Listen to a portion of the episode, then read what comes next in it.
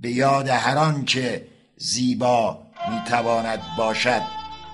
بیاد آن لحظه های اندک و گریزان زندگی هایی که گذرانیده ام. به یاد بیخبری هایم به یاد جوانی های گم شدم. از پشت چشمان انسانی که در جوانی پیر شده است.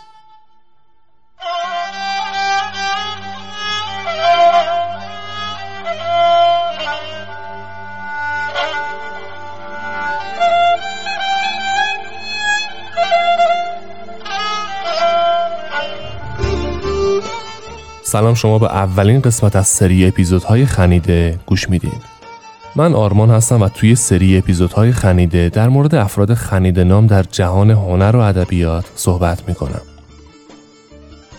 این اپیزود در مرداد ماه 1400 با حمایت ماهان کتاب منتشر میشه. ماهان کتاب یک کتاب فروشی بزرگ در کرمانه که بیش از 25 سال داره فعالیت می‌کنه. به صورت خانوادگی اداره میشه و همیشه هم سعی کرده برای کتاب دوستان بهترین خدمات رو ارائه بده. توی اینستاگرامشون هم هر روز کلی کتاب جدید رو معرفی می‌کنن. آدرس page شون هم هست ماهان underline کتاب.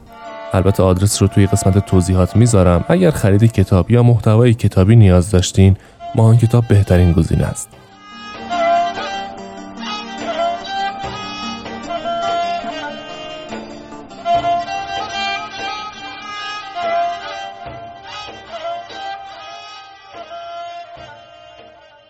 خب توی اولین اپیزود به مناسبت 81 سالگی شوالیه ادب و هنر ایران به سراغ استاد محمود دولت آبادی رفتم. محمود دولت آبادی در دهم مرداد سال 1319 در روستای دولت آباد سبزوار روستایی در ناحیه بیحق خراسان و در حاشیه کویر به دنیا اومد که بعدا همین روستا فکر می‌کنم صحنه اصلی خیلی از داستانای اون شد. روستایی که در روزهای کودکی ایشون درگیر فقر و البته جنگ جهانی دوم بود. در روستا که از وقتی که شما به راه میفتی و می‌فهمی که فرمان ببری باید کار بکنی. کار زمین کار حشم مال کار جمعآوری کار کش زر و اینها همش بود و این عادی بود. به خصوص در فصل تعطیلات دبستانی و یکی از مهمترین مسائلی که در ده ما رخ داد رخ داده بود چهار سال قبل از تولد من تأسیس دبستان مسعود سعد سلمان بود.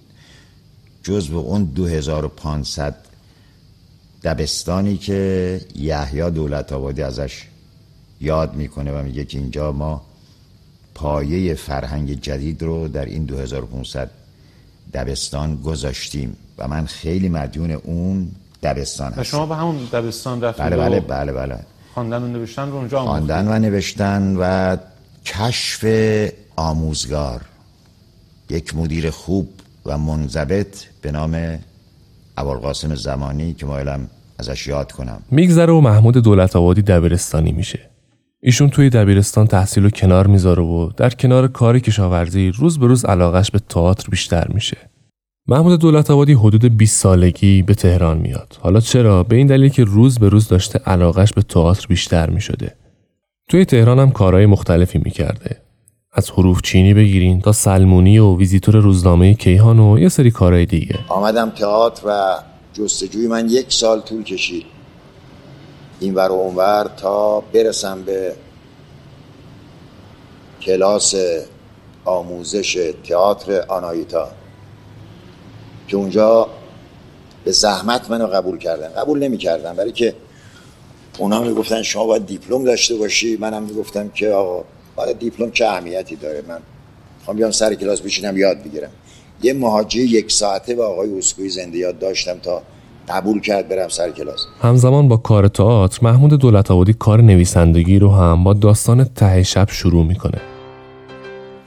توی ده هرچه بود خونده بودم و شهر که اومدم هرچی مجله میومد میخوندم و شبام کتاب اجاره می‌کردم میخوندم اون چی که خونده بودم رومانس های ایرانی بود. امیر ارسلان نامدار رو به کرات خونده بودم حسین کرد شبستری ابوالمعجن منتها فکر نمی کنم کسی فقط با اتکاب زبان مادریش بتونه رمان بنویسه.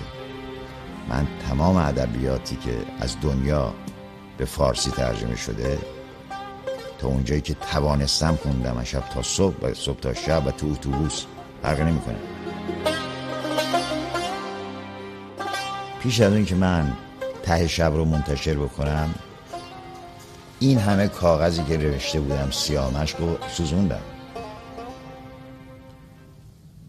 من معمولا مثل آبی که زیر زمین حرکت می‌کنه کار کردم.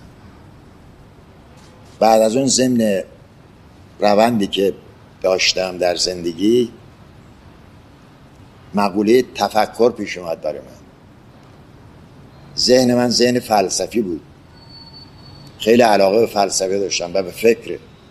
منتها برادر جوون من در 22 سالگی. افتاد بود دستم و ظرف کمتر از صد روز همون که پزشکش من گفته بود از بین رفت. این آسیب عاطفی باعث شد که من بیشتر برم به سمت ادبیات. میگذره و 15 سال توی کار نمایش بوده و در کنارش هم کار نویسندگی رو انجام می‌داده. تا اینکه می‌رسه به تئاتر در اعماق. نوشته ماکسیم گورکی به کارگردانی اسکویی. محمود دولت آبادی خبر نداشته که این تئاتر قرار آخرین بازی اون باشه. توی این بازه محمود دولت آبادی فقط دو جلد از رمان معروف خودش یعنی رمان کلیدر رو نوشته بوده. سر بازی تئاتر در اعماق بوده که به زندان سیاسی میندازنش. باز روی محمود دولت آبادی ایشونو کمونیست عارف می‌دونسته. در صورتی که دولت آبادی هیچ وقت خودش رو سیاسی نمی‌دونسته و کلا از سیاست زدگی در نویسندگی فراری بوده. دو سال توی زندان بوده و توی همون دو سال داستان کتاب جای خالی سلوج توی ذهنش نقش میبنده. داستانی که بلافاصله بعد از اینکه آزاد میشه می‌نویسه و منتشر می‌کنه و بعد از اون شروع می‌کنه به نوشتن ادامه کلیدر. خب اما بپردازیم به آثار ایشون. معروف ترین کار ایشون رمان ده جلدی کلیدر یا کلیدر هست که اسمش از یک کوه در اطراف سبزوار گرفته. این رمان الان به صورت مجموعه پنج جلدی به فروش میره. یعنی دو جلد دو جلد. توی یه جلد ادغام شده و به صورت مجموعه پنج جلدی فروش میره. رمان بلندی که در طول 15 سال یعنی از سال 48 تا 63 نوشتنش طول می‌کشه. و همونجور که قبلا گفتم جلد اول و دوم می نویسه و میره زندان. و بعد از دو سال که از زندان میاد شروع می‌کنه به نوشتن ادامه کتاب. فضای داستان مثل همه آثار دولت آبادی از رنج و درد و کار و ارباب ها و البته متأثر از اوضاع سیاسی زمونه میگه. داستان توی دوره جنگ جهانی دوم روایت میشه و یه داستان واقعیه. این داستان دولت آبادی از دل صحبتهای دوروبریاش و خصوصا پدرش نوشته. داستانی که بعد از رمان بلند در جستجوی زمان از دست رفته پروست دومین رمان بلند جهانه.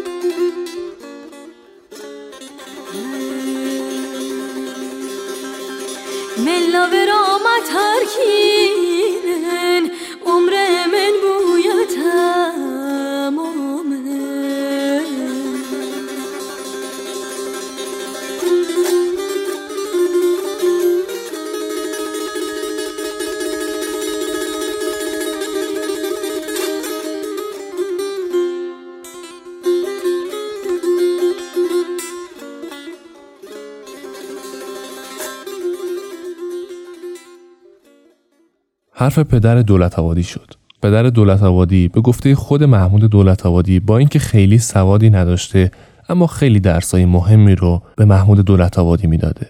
پدر من غیر مستقیم با خودش می‌گفت یعنی بشنو. به نظر من در همه عمرش بیش از دو یا سه بار با من مستقیم صحبت نکرد. یک بار بعد از اینکه من از زندان برگشتم رفتم پهلوش گفتم کار نمی‌تونم. گفتم که کسلم. چرا کلافم؟ بابا من دوربر سی و هفت سالم بود. بچه بودم. به من گفت کار کن. فقط کاره که انسان نجات میده. خب حالا بذاری نظر بزرگان ادبیات رو در مورد این اثر ماندگار بگم. اخوان سالس میگه که از لحاظ زبانی و از نظر ثبت وقایع تاریخی و اجتماعی یک دوره خیلی با ارزشه. احمد شاملو کلیدر رو به قله های مانند کرده که از مه بیرونن. داریوش شایگان بزرگترین و جذابترین حماسه روستایی ایران رو توی کلیدر دیده. محمد علی جمالزاده میگه که بالاخره روزی قدر کلیدر رو خواهند دونست. بزرگ علوی میگه که کلیدر محمود دولت آبادی رو به قله ادبیات داستانی نشوند اما به شرط بازنویسی و خلاصه کردنش.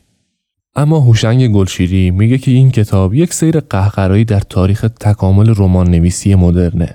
دیشب یک خانمی اونجا بود که من گفتم که برو به اون آقایی که اونجا نشسته این حرفا رو بزن.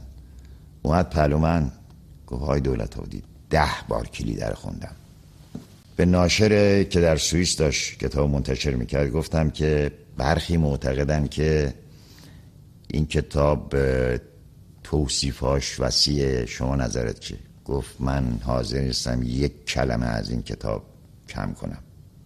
اینم نگاه ناشری که خودش یک کارشناس ادبیات در این حال. دیگر از اون چرا پروست اشکالی نداره؟ حجمش زیاده بچی وقتی که افراد به کرات یک اثر می‌خونیم حافظه تاریخی ملت ایرانه. این اثر رو من اگر نمی نوشتم طبق قوانین تاریخی یک نفر دیگه باید می نوشت از قوانین تاریخ صحبت کردید یکی دیگه از انتقادا که مخصوصا متوجه پایان رمانه این که در واقع گرایش های سیاسی شما به نوعی این پایان بندی رو جهت داده یک جور در واقع نزدیکش کرده به یک نوع رالیسم سوسیالیستی. نه. اتفاقا خوب شد پرسید جمشید. این استور شکنیه. خود گل محمد میگه دوره ما تمام شده و من می‌خوام که بد آخر نباشیم. این رئالیسم سوسیالیستی نیست. این استور شکنیه. یعنی وارد جهان جدید شدنه. درک درک نادرست کسانی که نقد ادبی رو نمی‌فهمن همینجاست. اما محمود دولت آبادی اهل کار و نوشتن و نه جدل و پاسخگویی و دلخوری.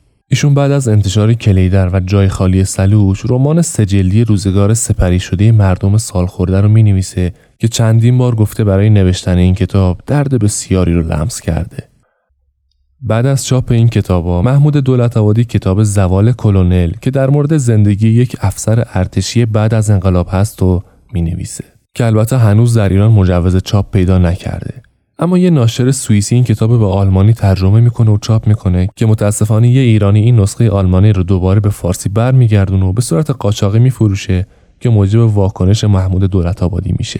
از این ایرانی بازیا ایشون چندین داستان کوتاه دیگه هم دارن که توی مجموعه هایی به اسم کارنامه سپنج بنی آدم چاپ شدن. یه سری داستانهای دیگه هم دارن که به صورت مجزا و تک جلدی منتشر شدن. کتابایی مثل بیرون در، سلوک، طریق بسمل شدن و چندین کتاب دیگه.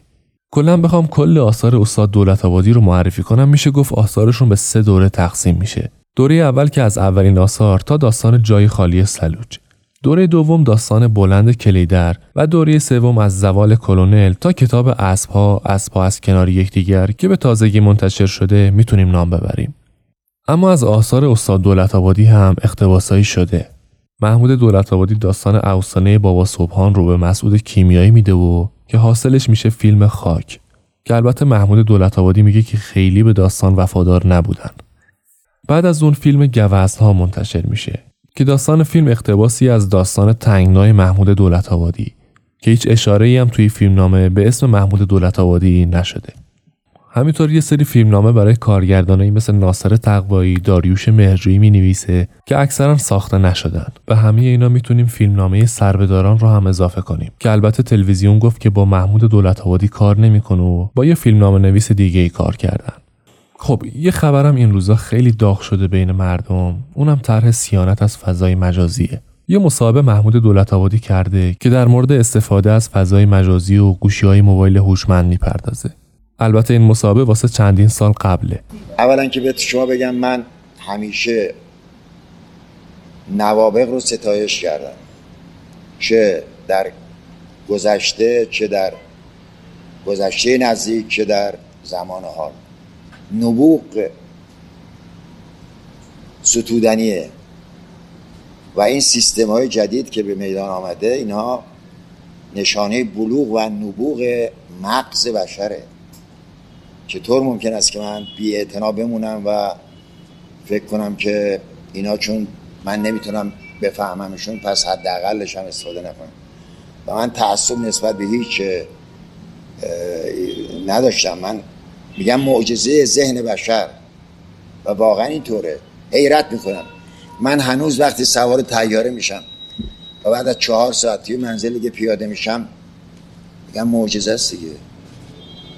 منی نیست واقعا. ما برای که از دست دولت آباد بیاییم سبزوار همش هفت کیلومتر چه کیلومتر را بود؟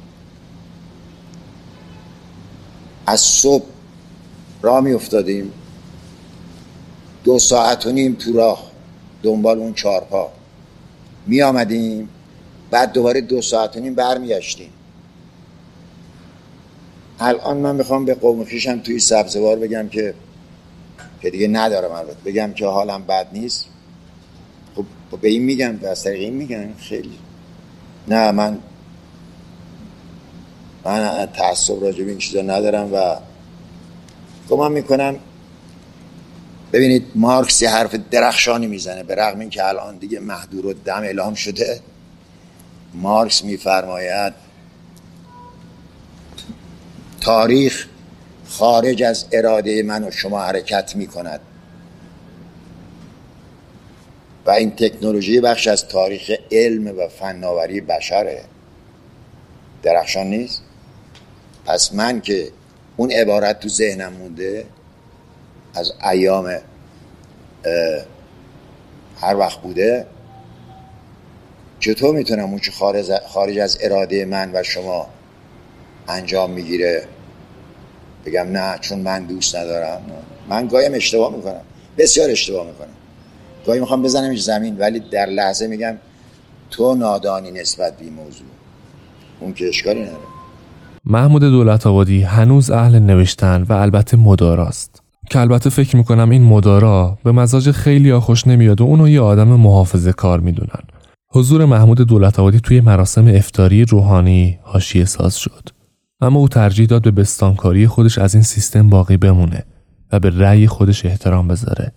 اگه یادتون باشه گفتم که ایشون سیاست زدگی رو آفتی برای نویسندگی می‌دونست و با همین عقیده از کانون نویسندگان استعفا داد. اما این موضوعات هرگز مانعی برای کنشهای اون در برابر سانسور و مشارکت در امر سیاسی به عنوان یک شهروند نبود. ایشون هیچ وقت به فکر مهاجرت نیفتاد و توی مملکت خودش موند و تحمل کرد. و به توصیف خودش مثل سنگ کف رودخونه شد. محمود دولت آبادی از دست نویسنده هایی که حواسش به فقر و درد جامعه هم هست. بیشتر به زیست روستانشینا و دردای اونا می‌پردازه. توی آثارش کاملا می‌تونیم درد و رنج مردم روستا و فرودست جامعه رو حس کنیم. همینطور روزگار معاصر رو هم فراموش نکرده و تلاش می‌کنه که زیر پوست نوشتههاش به سراغ تاریخ اجتماعی هم بره و همین دلیلی که همیشه به اونچه که در اطرافش میگذره واکنش نشون میده. واکنشهایی مثل سیل خوزستان، زلزله کرمانشاه، هواپیمای اوکراینی، حوادث غزه، فداکاری کادر درمان در دوران کرونا و البته سردار سلیمانی. آیا من جز در زبان فارسی و مردم این مملکت و بیان اونها کاری کردم و مقصدی داشتم والا بلا من هیچ آرزویی جز سربلندی مملکت آزادگی سلامت بهداشت آموزش پرورش و رشد اجتماعی منظورم نبوده و همه اینها در این وطن آرزوی من بوده. من معتقدم که چراغی که به خانه رواز به مسجد حرامه ما اول به خودمون باید بپردازیم و من این کار کردم. و اگر اون دل سوختگی رو برای اون سرباز مملکتم انجام دادم. برای زندیات سلیمانی بهش باور داشتم. یک مردی نخبه معمور میشه کاری انجام بده. اون سیاستی که او رو معمور کرده امریست جداگانه. ولی که اون سوخته این کار است یه امر دیگری است. من همون رنج رو برای همه افسران ما که در آستانه یک جنگ هشت ساله از بین رفتن و به یک معنا سر ارتش ما بریده شد برای اونا من گریستم و سخن گفتم. شما شنیدید یا نشنیدید؟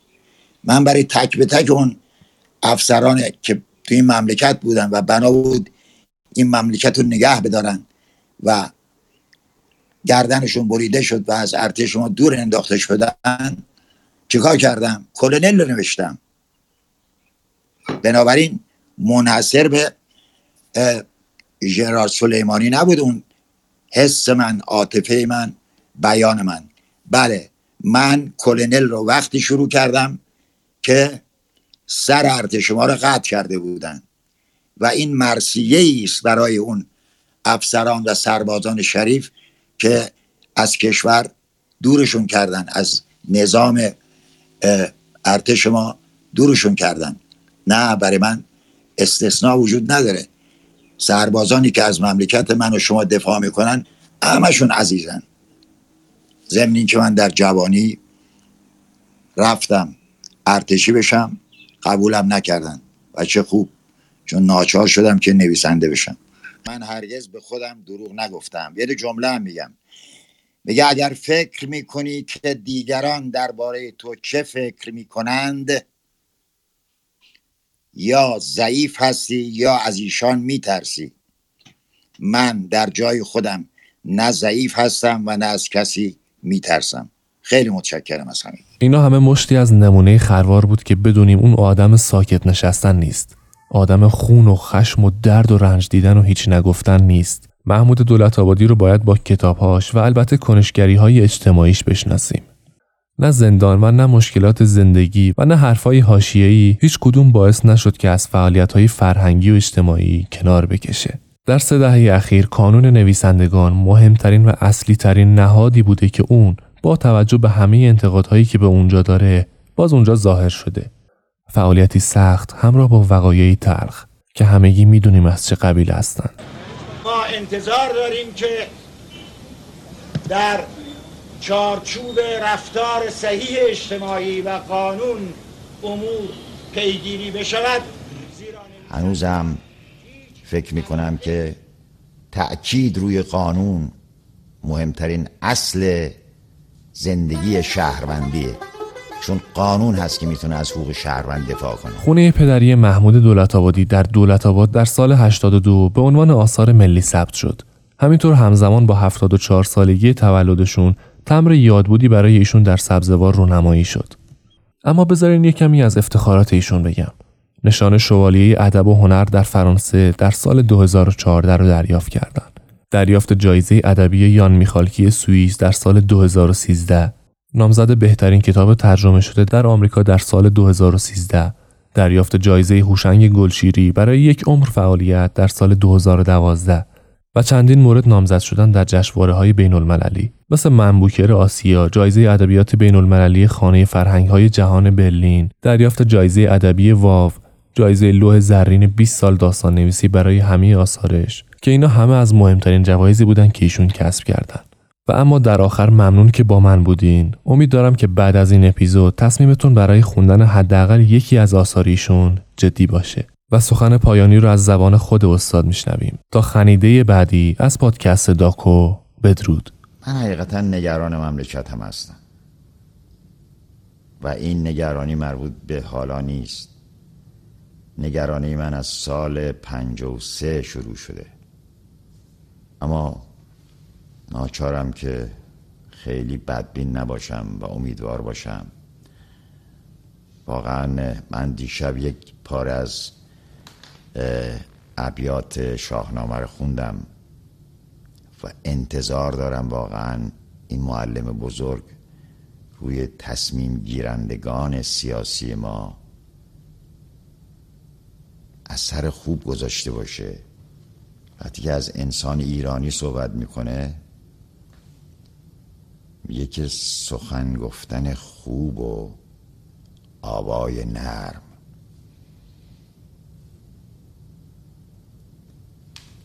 و متاسفانه هرچه من میشنفم خلاف این آموزه بسیار مهمه.